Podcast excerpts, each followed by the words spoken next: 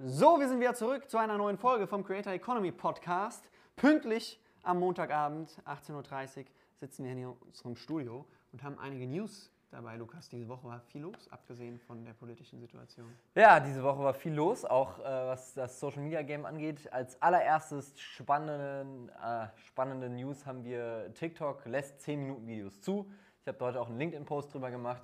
Ich habe ganz viele Posts übrigens drüber gesehen und auch eine Menge kritischer Stimmen. Mhm. Äh, an sich erstmal nichts Neues. Ich habe nachgeschaut, den Post, wo ich gesagt habe, ähm, 10 Minuten Videos werden getestet, habe ich vor fast einem Jahr gepostet. Okay. Also es ist schon echt lange her, dass TikTok angefangen hat, das zu testen und jetzt wurde es ausgerollt. Jeder User kann ab heute 10 Minuten Videos hochladen. Frage dazu. Ich meine, man sieht ja bei TikTok nicht, wie lange die Videos sind. Das ist schon mal eine Schwierigkeit. Ja. Aber einfach mal eine grobe Einschätzung. Wie viele 3-Minuten-Videos hattest du schon auf deiner For You-Page und wie viele davon hast du bis zum Ende angeschaut? Ich glaube, ich hatte schon einige. Ich sehe öfter welche und ich schaue sie auch teilweise an. Nicht komplett, sondern ich nutze das Vorspulen-Feature, das es ja. ja bei TikTok gibt. Ja. Und deswegen auch meine Einschätzung. Es gab sehr viele negative Stimmen, auch auf LinkedIn und so, die geschrieben haben, ja, voll unnötig, schaut sowieso keiner, ja. macht die Plattform kaputt, bla bla bla. Meine Einschätzung ist, TikTok hat es ein Jahr getestet und die werden es nicht ausrollen, wenn es nicht irgendeinen Sinn ja. hat. Es gibt sicherlich Nischen, Creator, Content, wo es sinnvoll ist, wo es Sinn macht.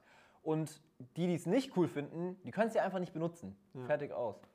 Ja, true story. True story. Und so ist es mit den 3-Minuten-Videos ja auch. Weil ich persönlich ja, ich nutze es eigentlich genauso wie du. Also ich bekomme es sehr, sehr selten überhaupt angezeigt. Mhm. Aber jetzt zum Beispiel Ukraine-Situation oder so, sehe ich ab und zu mal so Nachrichtenvideos aus der Ukraine oder so, die, halt, die ich dann halt super spannend finde, wo ich dann auch mir mal die drei Minuten gebe. Ja.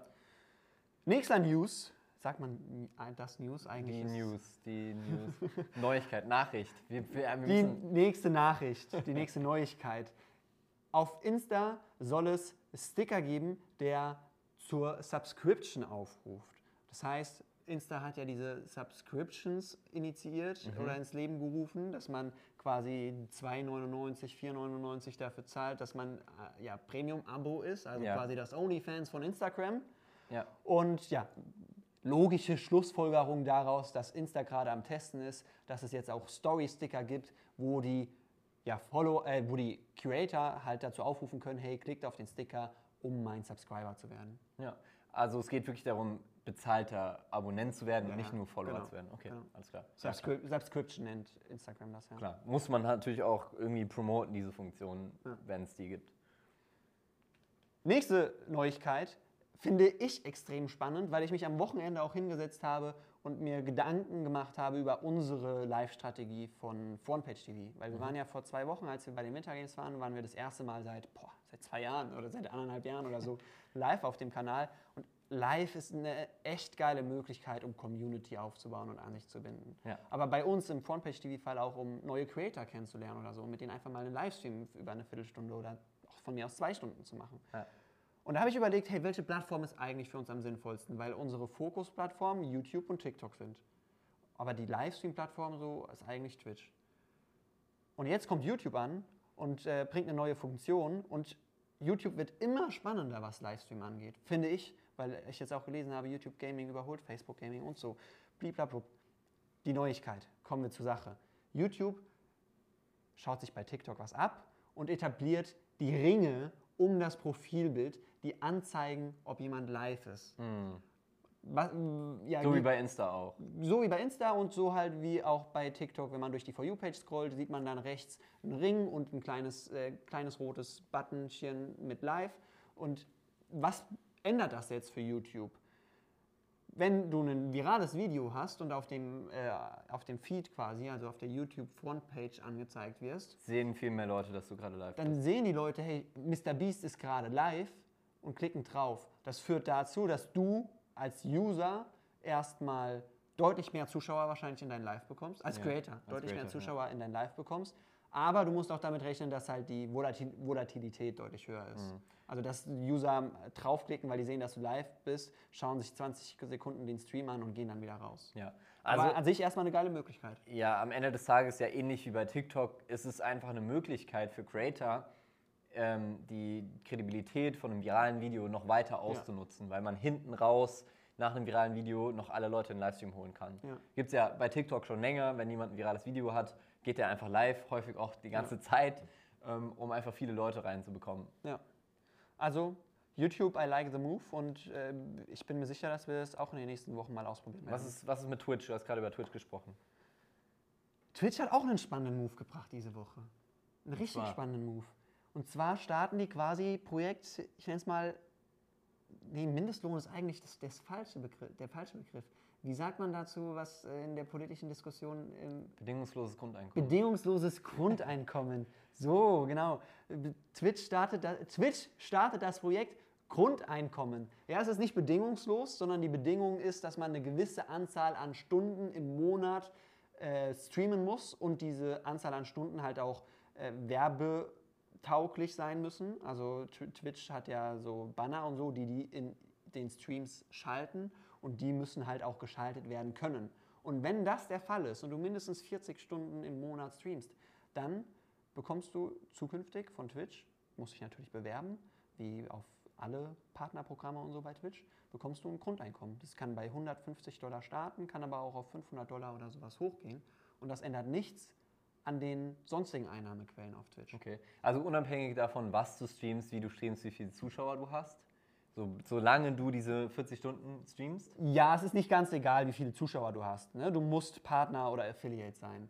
Also, okay. äh, also du musst schon eine gewisse Größe haben. Affiliate ist man relativ schnell. Also ich bin bei meinem privaten Channel, soweit ich weiß, auch schon Affiliate. Ich habe da mal irgendwie 40 Stunden gestreamt und hatte direkt irgendwie 100 Subscriber. Und ich glaube im Schnitt über 20 Viewer oder so. Dann ist man Affiliate. Ich weiß jetzt nicht die genauen Zahlen. Partner ist relativ schwer, da muss man schon wirklich groß sein.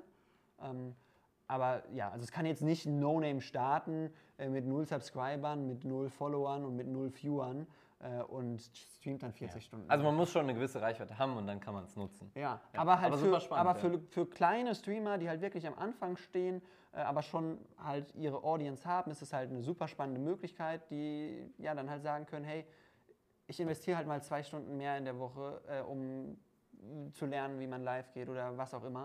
Und das ist schon, schon eine coole Möglichkeit. Ja.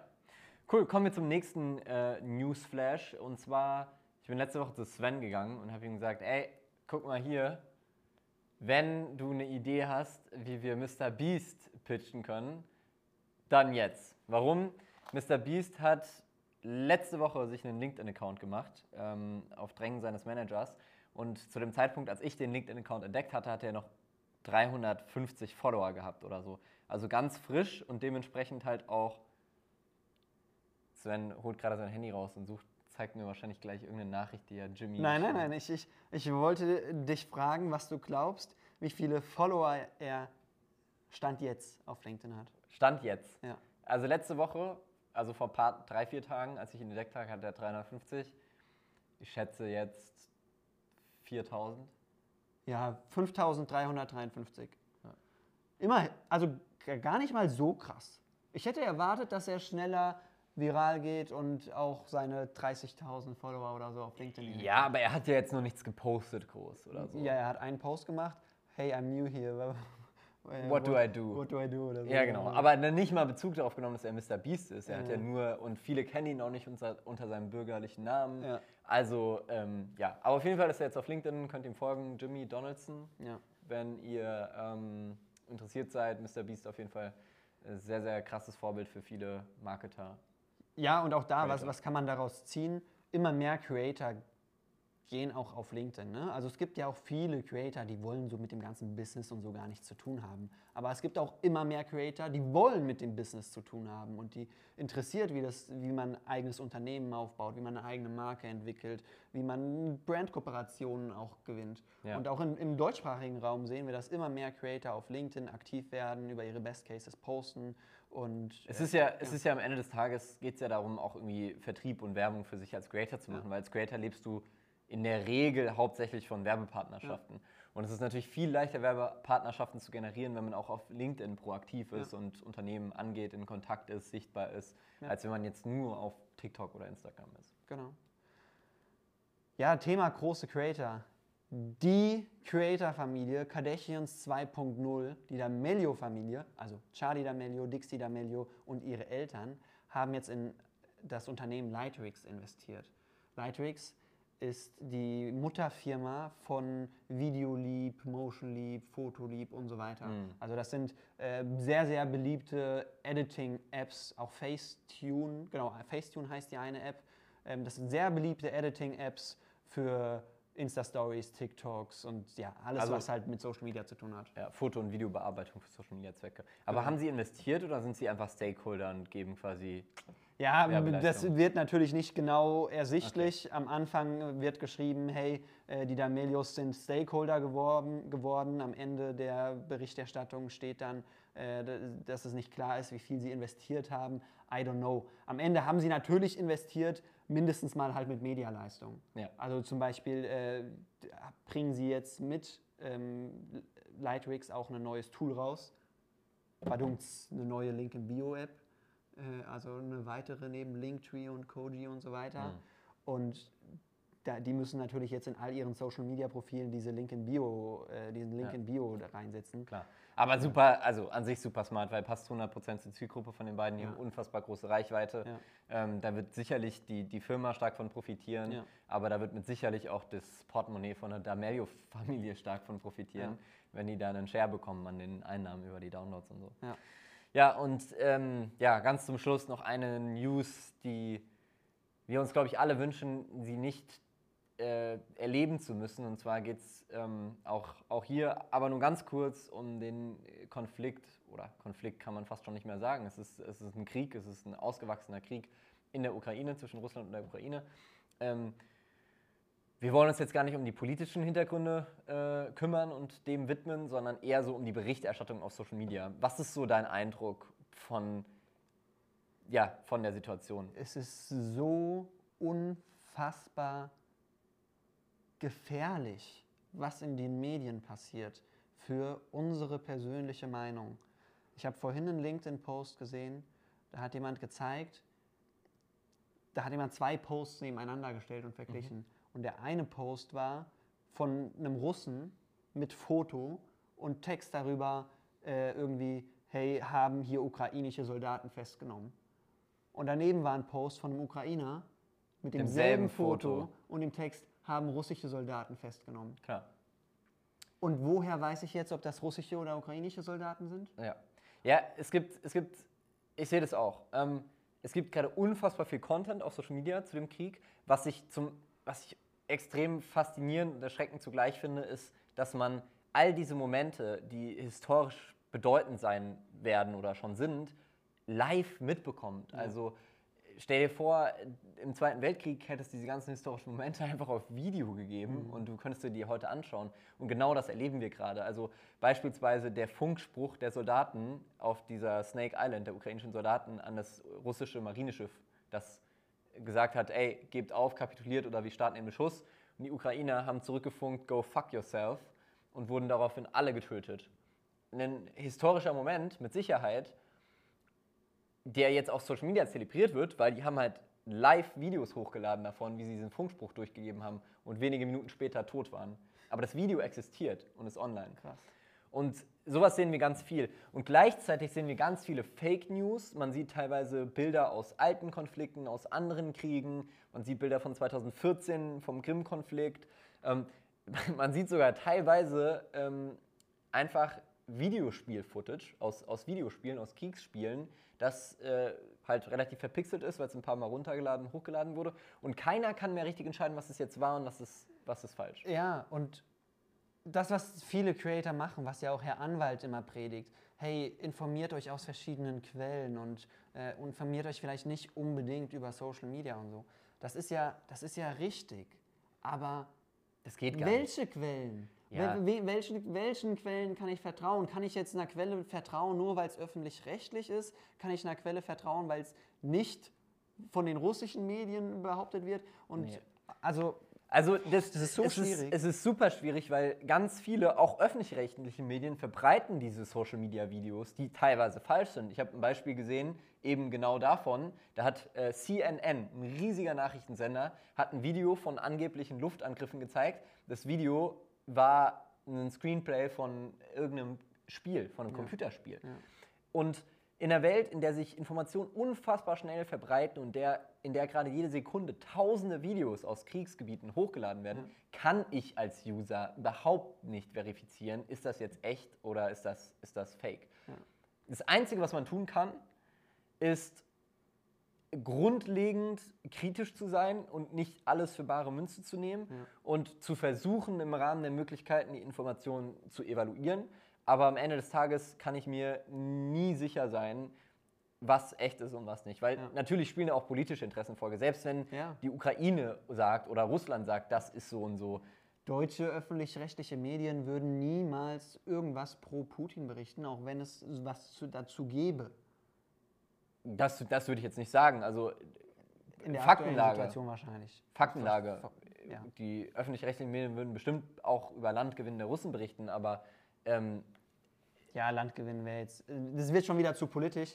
Aber äh, zwei Dinge noch dazu. Erstens, äh, der YouTuber Marvin hat er ja auch letztes Mal wieder ein super YouTube-Video zugemacht, wo er Laura Müller gefaked hat. Also die Freundin vom Wendler. Ja, und er hat ein Double davon genommen und äh, Fotos an die Presse geschickt. Und innerhalb von wenigen Stunden ging, war, war ja sogar in der Bild drin, Laura Müller beim Einkaufen erwischt, was auch immer. Und äh, ja, das Ganze mit, einfach mit einem Fake, Fake Double. Und das wird nicht mal überprüft, was da, wer da der Fotograf gewesen ist, was die Quelle ist, bliblablub. Und zweite Sache, Business-Idee, Creator-Idee. Wenn jetzt jemand einen Kanal starten möchte, äh, dann nennt den Kanal irgendwie verifizierte News oder so. Und alles, was ihr macht, ist gar keinen eigenen Content kreieren, sondern nur durch TikTok zu scrollen und unter solchen News-Videos zu kommentieren, verifiziert oder nicht verifiziert. Dann müsst ihr euch natürlich die Mühe machen und ihr habt eine extrem hohe Verantwortung, dass ihr halt auch sehr, sehr viel recherchiert. Aber stellt euch, stellt mal vor, Herr Anwalt, mit Herr Anwaltskanal, ob es der Anwalt selbst macht oder nicht, ist ja egal, nur mit Herr Anwaltskanal, der würde unter jedem Newsvideo irgendwie äh, einen Haken oder ein Kreuz kommentieren. Mhm. Das, das, würde, das würde so durch die Decke gehen und es würde halt auch vor allem jeder ihm abnehmen. Ja. Ja, ähm, das Problem ist, ich glaube, da ist einfach niemand zu in der Lage, aber. Ja, also vielleicht ein Journalist oder so, der hier zuhört, ja. der gerade nichts zu tun hat. Gönnt euch. Gut, aber genuke der News. Genuke der News. Boah, Nuke-Wortspiele sollte man gerade lieber nicht machen. Was heißt das? Atombombe. Oh. Ja, betroffenes Schweigen. Wir, wir, wir machen mal weiter. Ähm, kurzes Thema: Interaktionen. Ich habe heute mit äh, Melissa, hi Melissa, Mitarbeiterin von uns, die einen sehr, sehr guten Job macht. Und ich habe heute mit ihr über äh, Engagement Rates gesprochen, ein paar Projekten, im Projektstand gemacht. Und uns ist Folgendes aufgefallen. Wir haben overall sehen wir den Trend bei allen Accounts, aber auch bei unseren eigenen Kundenaccounts, dass die Engagementraten rückläufig sind mhm. in den letzten Jahren. Obwohl die Videos gut sind, obwohl die Videos gut ankommen auf TikTok, die wir produzieren für unsere Kunden, ähm, und natürlich ist es nicht, ist es nicht äh, ein linearer Trend, sondern es geht natürlich ab und zu rauf und runter. Aber insgesamt gesehen gehen die Engagementraten nach unten. Wir hatten früher bei TikTok, erinnerst du dich noch, teilweise 20, 30 Prozent Engagementraten auf Videos. Mhm. Das ist heute fast, fast schon utopisch. Also wir sprechen gerade davon, ich sag mal bei... Von welchem Engagement sprechen wir jetzt? Von Kommentaren? Sagen, die Prozentangabe sagen wir mal Verhältnis Likes zu Views. Ja. Wir sprechen heute, wenn, wenn, man, wenn man ein sehr, sehr gutes Video hat von 10%, kommt natürlich auch immer auf die Branche an, auf die Creator an, ob es ein Creator ist oder ein Brand-Account. Creator haben tendenziell ein höheres Engagement als Brand-Accounts etc. Bei Brand-Accounts ist auch häufig 5% schon gut so. Man kann es nicht genau definieren. Aber was man definitiv definieren kann und sagen kann, ist, dass die Engagement-Raten rückläufig sind. Woran liegt das? Was glaubst du? Boah. Weil ich habe dann natürlich recherchiert und es ist ein Trend, den nicht nur wir beobachten, sondern der messbar ist. Also das mhm. ist auch plattformunabhängig. Mhm. Auf allen Plattformen so. Mhm. Das ist eine sehr gute Frage. Ich glaube, auf TikTok zumindest hat es so ein bisschen mit, mit der Kultur zu tun, sage ich mal. Also vor zwei Jahren, als wir auf TikTok gestartet haben, da war das noch irgendwie so eine so, so eine kleine Welt, wo jeder jeden kannte, sage ich mal. So erstens, erstens kannte jeder User jeden großen Creator Und zweitens kannte aber auch jeder Creator jeden anderen Creator. Hm. Und das ist jetzt was, was wir merken bei, bei Frontpage TV oder so. Da kommen Creator auf einmal, die eine Million Follower haben und kein anderer von den anderen Creatoren hat ihn jemals vorher gesehen. Ja. Das gab es vor zwei Jahren nicht. Ja, ja safe. Und- auch und- ich äh, kenne viele nicht. Da kommen Leute um die Ecke, hey, ich habe zwei Millionen auf TikTok. Keine Ahnung. Und ich beschäftige mich jeden Tag damit. Ja, und ich glaube, wenn du halt in so einem vertrauteren Umfeld bist, dann bist du halt auch kommunikativer. Ja. Und ich glaube, mittlerweile ist TikTok so groß geworden, dass du so viele Videos von Leuten siehst, die du zum ersten Mal siehst oder so, mit denen du dann halt nicht so direkt interagierst. Ja. ja, also ich glaube auch, äh, Hauptgrund wird die Masse des Contents sein im Vergleich zur Nachfrage. Früher hatte man halt ähm, sehr wenig Content und eine sehr hohe Nachfrage. Heute hat man zwar eine noch größere Nachfrage, aber halt auch prozentual gesehen ein viel größeres Angebot Ja. an Content. Und dementsprechend sinkt einfach die durchschnittliche Interaktionsrate, weil es einfach eine viel größere Fülle an Content gibt. Lukas, dein Sven. Top der Woche. Mein Top der Woche ist diesmal eine, kein spezifisches Video, keine Kampagne, sondern ein Genre. Und zwar habe ich festgestellt, ich weiß nicht, ob das an meinem Algorithmus liegt, ich glaube nicht. Bei mir auch so. Okay. Aber vielleicht liegt es auch daran, dass wir uns zu ähnlich sind. Das mag sein. Aber was mir viel mehr auf die For You-Page gespielt wird, auf TikTok, schon seit ein paar Monaten, aber in letzter Zeit nimmt es wirklich überhand fast schon, also es ist extrem auffällig, ist Stand-Up-Comedy. Ganz kurz, scrollst du durch den Front, also mit dem Frontpage TV-Account? Nee. Okay. Weil das wäre ja dumm, wenn wir jetzt beide mit dem Frontpage TV-Account scrollen und beide sagen, hey, in unserem Feed wird immer mehr davon angezeigt. Nee, ich scroll mit meinem eigenen Account durch und auch bei mir ist es so. Also ähm, man sieht extrem viel Content, Stand-up-Comedy-Content. Häufig englischsprachig, selten deutschsprachig, bei mir zumindest. Ähm, zum, ja, zum Thema einfach, äh, das sind verschiedene Comedians, äh, Bühnenauftritte für TikTok aufbereitet, zusammengeschnitten, wie sie teilweise mit dem Publikum interagieren. Klassisches Stand-up einfach aus Events rausgeschnitten. Nicht extra für TikTok produziert, sondern Ja. es sind wirklich Event-Zusammenschnitte. Und ich habe noch keine non-native Content-Art gesehen, die so gut funktioniert auf TikTok wie Stand-up-Comedy. Ja. Das ist meine Einschätzung. Ja, true. Also schließe ich mich dir an. Ähm, das ist ein berechtigter Top der Woche. Auch auf meinem Feed wird es immer mehr angezeigt. Äh, auch bei mir, auch vor allem deutschsprachig. Äh, weil ja für, die, für englischsprachige Comedies ist mein Englisch dann doch nicht gut genug. Ähm, und ja, wenn ich, also lass mich kurz überlegen, aber außer vielleicht so Fußball oder so, wo dann so Highlights zusammengeschnitten werden vom Wochenende von der Bundesliga. Äh, Das ist auch sowas, was, glaube ich, immer gut funktioniert. Ja, Ähm, kann und- sein, aber das kriege ich nicht Und jetzt aktuell halt News, Nachrichten, die auch immer ganz gut funktionieren. Aber so Event, Offline, Unterhaltungsformate oder so ist Stand-up-Comedy auf jeden Fall ein geiles Format. Und an jeden Stand-up-Comedian, der jetzt gerade zuhört, wenn ihr das nicht, wenn ihr aktuell noch nicht TikTok und auch YouTube Shorts und Instagram Reels für euch nutzt, dann verschwendet ihr unfassbares Potenzial. Weil da gibt es wirklich Comedians, die sich in kürzester Zeit äh, eine krasse Audience aufgebaut haben, wo jedes Video sechsstellige Views macht und die sich mit Sicherheit keine Gedanken mehr machen müssen, Wie sie nach ihre Corona ihre 80 Tickets oder so verkaufen zu müssen. Ja, ja safe, safe, Siegel drauf. Aber auch andere Leute aus der Un- Unterhaltungsbranche. Also der Best Case ist jetzt im Bereich Stand-Up-Comedy, aber ich kann mir gut vorstellen, dass es da noch sehr viel Potenzial für andere Nischen gibt, wenn man es richtig macht. Ja.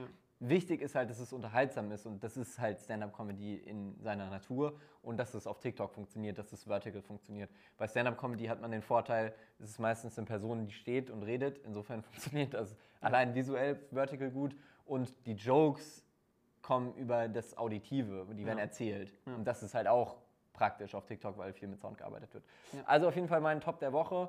Ähm, ja, mega spannend und äh, ich bin gespannt, was passiert, wenn diese Stand-Up-Comedians, die jetzt gerade auf TikTok viral gehen, dann wieder Events machen dürfen. Ähm, bin auch gespannt, was die Großen der Branche, Beispiel Felix Lobrecht, äh, in Deutschland auf jeden Fall die Nummer eins, was Stand-Up-Comedy angeht. Der hat in seinem Podcast mal gesagt, er findet TikTok richtig scheiße und er äh, findet es dumm. Ähm, ich weiß nicht, ob das so eine schlaue Einstellung ist. Hochmut kommt meistens vor dem Fall und Ja. ich bin mir sicher, die Audience, die er damit aufbauen könnte in den jungen Zielgruppen, sollte man nicht vernachlässigen. Ja. Ja, true. Also äh, das Schlimmste, was man, glaube ich, als Creator machen kann, ist neue Plattformen pauschal abzulehnen. Das Ja. ist wirklich Zu 100%. absolutes No-Go.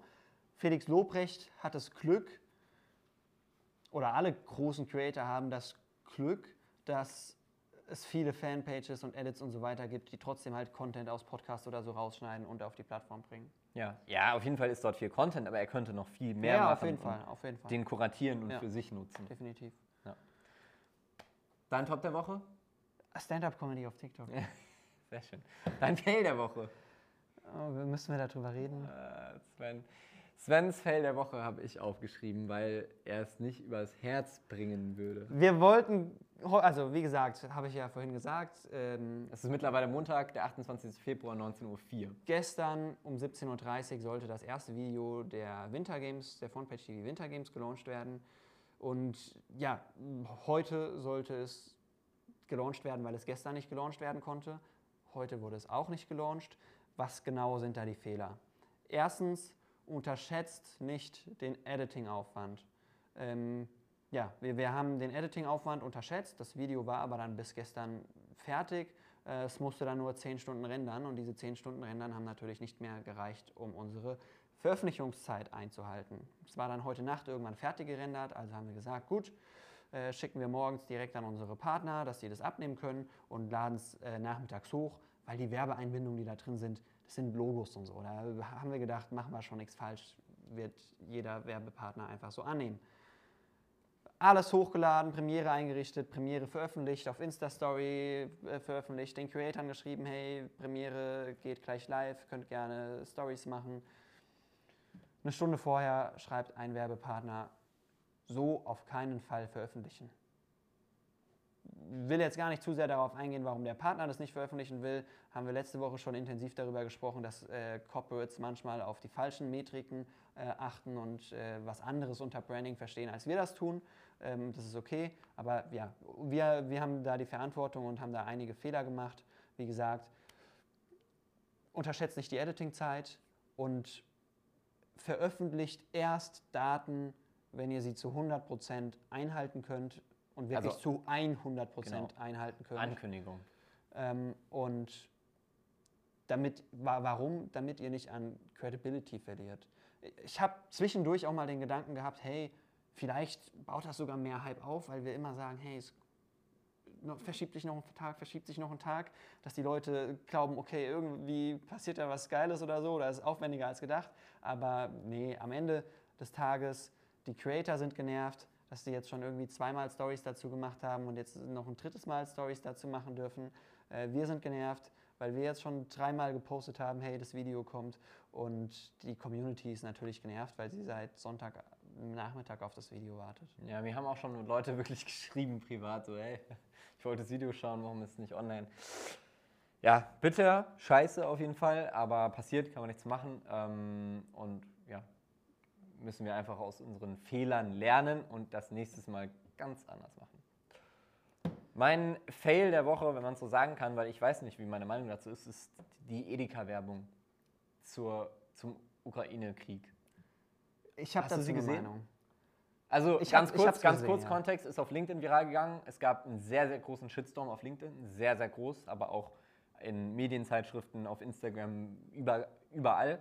Edeka hat darauf den Beitrag gelöscht. Das war ein Bild in Ukraine-Farben, die sich ja zufälligerweise mit den Edeka-Farben decken, wo stand, Freiheit ist Lebensmittel. Frieden, glaube ich. Frieden ist Lebensmittel. Ähm, Frieden ist ein Lebensmittel. Frieden ist ein In Lebensmittel. Anlehnung an den Werbeslogan, äh, wie geht der von Edeka nochmal mit Lebensmittel? Keine Ahnung, aber auf jeden Fall Wir lieben Wir Lebensmittel. lieben es Lebensmittel, ja. Ja. Auf jeden Fall ein umgedichteter Werbeslogan in Ukraine-Farben, um halt und mit diesem Freiheit ist ein Lebensmittel, um auf die Situation in der Ukraine aufmerksam zu machen. Und das haben viele, ganz viele auf, auf allen Plattformen aufgefasst als ein neuer Begriff ist etabliert worden, Warwashing. Ja, wir kannten schon Greenwashing, jetzt heißt es Warwashing. Also es wurde Edeka vorgeworfen, dass sie sich mit dem Hintergrund eines Krieges positionieren und Werbung betreiben wollen. Meine Meinung dazu, ich habe dazu zwei Meinungen. Erste Meinung ist, ich finde es schade, dass die Leute sich quasi das Recht nehmen, darüber zu urteilen, was sich derjenige, der diese Grafik erstellt hat, gedacht hat. Weil die, die, die Kritik oder die Kritiker interpretieren ja rein, hey, das hat jemand gemacht, um für Edeka Werbung zu machen.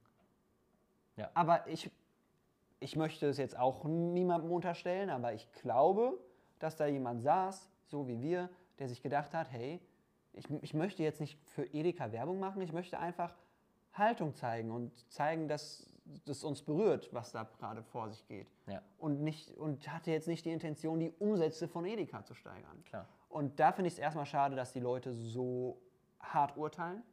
Und zweite Sache, deswegen möchte ich auch gar nicht lange darüber reden. Ich habe am Wochenende einen LinkedIn-Post geschrieben, aber mich nicht getraut, ihn zu veröffentlichen, weil ich immer vorsichtig mit so politischen Sachen bin und so. Dinge, die uns in der aktuellen Situation nicht helfen. Erstens, Haltungsposts. Zweitens, über Haltungsposts zu diskutieren. Ja, was, macht, was bringt uns das, jetzt einen Edeka-Post von vorne bis hinten auseinanderzunehmen und drei Tage nichts anderes zu machen, als auf LinkedIn über diesen Edeka-Post zu diskutieren, während in der Ukraine Menschen sind, die flüchten, die äh, in den Krieg ziehen müssen und so weiter. Also ich verstehe nicht, also in was für einer privilegierten Situation sind wir, dass wir nichts Besseres zu tun haben, als auf einer Business-Plattform Business-Unternehmen mit Business-Content auseinanderzunehmen, anstatt uns wirklich über Lösungen Gedanken zu Ja, machen. vor allem, und ich gebe dir vollkommen recht, also ich finde diese ganze Debatte auch Unsinn am Ende des Tages, weil hinter so Unternehmen stehen immer Menschen. Und da steht auch, selbst bei einem Edeka, sind, ist dieser Post nicht durch 100 Hände gelaufen, sondern das, das musste schnell gehen. Das haben ein paar Leute im Social Media Team entschieden. Und Menschen machen Fehler, wenn man das überhaupt als Fehler bezeichnen kann. Und in dieser Situation, in der jeder ganz viele gemischte Gefühle hat, kann sowas passieren. Ich selber habe mir auch überlegt, okay, poste ich irgendwas darüber oder werde ich dann bezeichne, äh, bezichtigt, dass ich das irgendwie zur Eigen-PR benutzen will? Poste ich nichts darüber und werde dann bezichtigt, dass ich so tue, als sei alles normal oder dass ich meine Stimme nicht erhöbe? Ja. Wenn ich was poste, was poste ich? Also die Welt, in der wir heute leben, ist so sensibel, man kann mit jedem Mist einen Shitstorm lostreten. Man muss bei jeder Sache über, ganz genau überlegen, wie das vielleicht irgendwer auffassen könnte. Da hat ja niemand geschrieben, hey, wir wollen jetzt Umsatz damit machen, wie du gesagt hast, oder wir, uns ist der Ukraine-Krieg scheißegal. Das war der Versuch, ein Statement abzugeben, eine, eine, eine, einen Haltungspost zu zeigen, ähm, um irgendwie darauf aufmerksam zu machen, um dem zu helfen. Und weil Edeka ja auch eine Reichweite hat. Ne? Klar. Also- Und in dem Moment, in, ja, vielleicht ist der nicht komplett nuanciert getroffen, so wie sich das Social Media Team das vorgestellt hätte. Aber jetzt so einen Shitstorm loszutreten, ich sehe es genauso wie du, absolut unnötig, privilegiert. Also wer sich wirklich über sowas aufregen kann, wer die Zeit hat, sich über sowas aufzuregen, der sollte sich Gedanken machen, ob er diese Zeit nicht sinnvoller investieren kann und irgendwie, weiß ich nicht, Flüchtlingshilfen organisiert oder äh, ja, whatever. So wie wir jetzt auch. Genug mit äh, dem Aufregen darüber. Äh, Genau. Wir packen gleich äh, den Podcast. Ja, was wollte ich eigentlich sagen? Gen- Genug darüber gelabert. Zum Schluss kommt ja eigentlich immer noch unser äh, TikTok-Trendmonitor. Aber Lukas, ich bin ganz ehrlich zu dir. Ähm, ich habe diese Woche fast nichts auf meiner TikTok for You-Page gesehen, außer Videos rund um die Ukraine-Situation. Ja, also es gibt natürlich ein paar Trends, aber ich glaube, ähm, ja, äh, brauchen wir jetzt nicht näher drauf eingehen. Ich glaube, die allermeisten Videos äh, zeigen die Realität und teilweise auch Fake-Situationen in, in der Ukraine und in Kriegsgebieten. Und ähm, ja, wir hoffen alle, dass das schnellstmöglich und so friedlich wie möglich vorbei ist. Ja. Ja, in dem Sinne war es das mit dem Creator Economy Podcast. Ich danke euch, dass ihr wie immer fleißig zugehört habt. Wenn ihr mögt, gebt dem Podcast gerne Bewertung oder schreibt uns Feedback oder Themen für nächste Woche auf LinkedIn und dann hören wir uns nächste Woche wieder.